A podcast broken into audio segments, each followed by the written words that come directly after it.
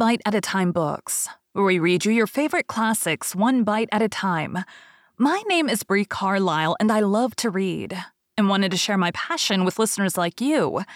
If you want to know what's coming next and vote on upcoming books, sign up for our newsletter at biteatatimebooks.com. You'll also find our new t shirts in the shop, including podcast shirts and quote shirts from your favorite classic novels. Be sure to follow my show on your favorite podcast platform so you get all the new episodes.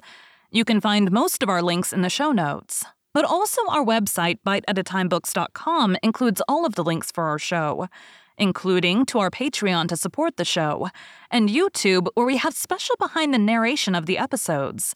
We're part of the Bite at a Time Books Productions Network. If you'd also like to hear what inspired your favorite classic authors to write their novels, and what was going on in the world at the time, check out the Bite at a Time Books Behind the Story podcast, wherever you listen to podcasts. Please note, while we try to keep the text as close to the original as possible, some words have been changed to honor the marginalized communities who've identified the words as harmful, and to stay in alignment with Bite at a Time Books' brand values. Today we'll be continuing Great Expectations by Charles Dickens. Chapter 50 My hands had been dressed twice or thrice in the night, and again in the morning. My left arm was a good deal burned to the elbow, and less severely as high as the shoulder. It was very painful, but the flames had set in that direction, and I felt thankful it was no worse. My right hand was not so badly burnt, but that I could move the fingers. It was bandaged, of course, but much less inconveniently than my left hand and arm. Those I carried in a sling, and I could only wear my coat like a cloak, loose over my shoulders and fastened at the neck. My hair had been caught by the fire, but not by my head or face. When Herbert had been down to Hammersmith and seen his father, he came back to me at our chambers and devoted the day to attending on me. He was the kindest of nurses, and at stated times took off the bandages and steeped them in the cooling liquid that was kept ready and put them on again with a patient tenderness that I was deeply grateful for. At first, as I lay quiet on the sofa, I found it painfully difficult, I might say impossible, to get rid of the impression of the glare of the flames, their hurry and noise, and the fierce burning smell. If I dozed for a minute, I was awakened by Miss Havisham's cries and by her running at me with all that height of fire above her head. The pain of the mind was much harder to strive against than any bodily pain I suffered. And Herbert, seeing that, did his utmost to hold my attention engaged. Neither of us spoke of the boat, but we both thought of it. That was made apparent by our avoidance of the subject and by our agreeing, without agreement, to make my recovery of the use of my hands a question of so many hours, not of so many weeks. My first question when I saw Herbert had been, of course, whether all was well down the river. As he replied in the affirmative with perfect confidence and cheerfulness, we did not resume the subject until the day was wearing away. But then, as Herbert changed the bandages, more by the light of the fire than by the outer light, he went back to it spontaneously. I sat with Provis last night, Handel two good hours. Where was Clara? Dear little thing, said Herbert.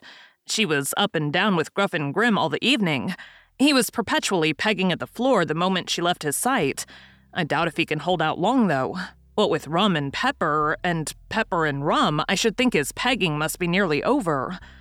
And then you'll be married, Herbert? How can I take care of the dear child otherwise? Lay your arm out upon the back of the sofa, my dear boy, and I'll sit down here and get the bandage off so gradually that you shall not know when it comes. I was speaking of Provis. Do you know Handel he improves? I said to you I thought he was softened when I last saw him. So you did, and so he is. He was very communicative last night and told me more of his life. You remember his breaking off here about some woman that he had had great trouble with. Did I hurt you? I had started, but not under his touch. His words had given me a start. I had forgotten that, Herbert, but I remember it now you speak of it.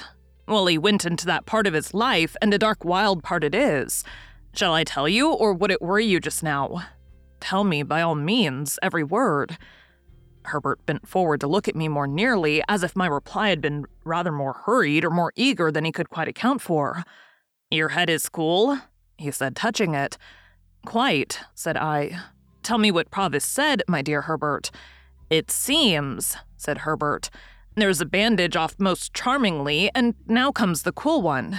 Makes you shrink at first, my poor dear fellow, don't it? But it will be comfortable presently. It seems that the woman was a young woman, and a jealous woman, and a revengeful woman. Revengeful Handel to the last degree. To what last degree? Murder. Does it strike too cold on that sensitive place? I don't feel it. How did she murder? Whom did she murder? Why, the deed may not have merited quite so terrible a name, said Herbert. But she was tried for it, and Mr. Jaggers defended her, and the reputation of that defense first made his name known to Provis. It was another and a stronger woman who was the victim, and there had been a struggle in a barn. Who began it, or how fair it was, or how unfair may be doubtful. But how it ended is certainly not doubtful, for the victim was found throttled. Was the woman brought in guilty? No, she was acquitted. My poor Handel, I hurt you. It is impossible to be gentler, Herbert. Yes, what else? This acquitted young woman in Provis had a little child, a little child of whom Provis was exceedingly fond. On the evening of the very night when the object of her jealousy was strangled, as I tell you, the young woman presented herself before Provis for one moment and swore that she would destroy the child which was in her possession, and he should never see it again. Then she vanished. There's the worst arm comfortably in the sling once more, and now there remains but the right hand, which is a far easier job. I can do it better by this light than by a stronger, for my hand is steadiest when I don't see the poor blistered patches too distinctly.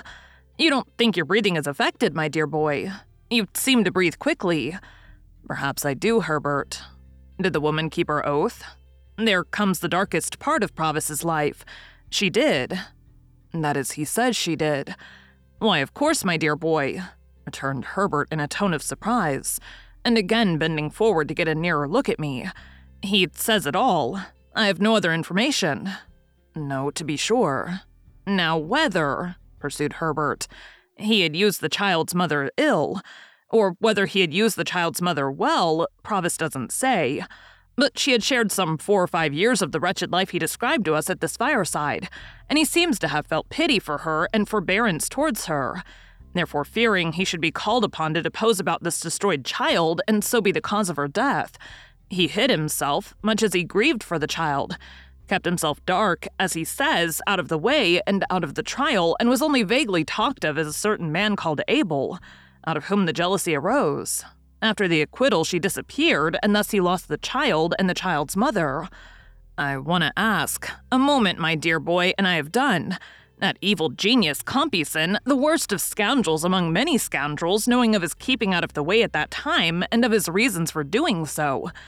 Of course, afterwards, held the knowledge over his head as a means of keeping him poorer and working him harder. It was clear last night that this barbed the point of Provis's animosity. I want to know, said I, and particularly, Herbert, whether he told you when this happened. Particularly? Let me remember, then, what he said is to that.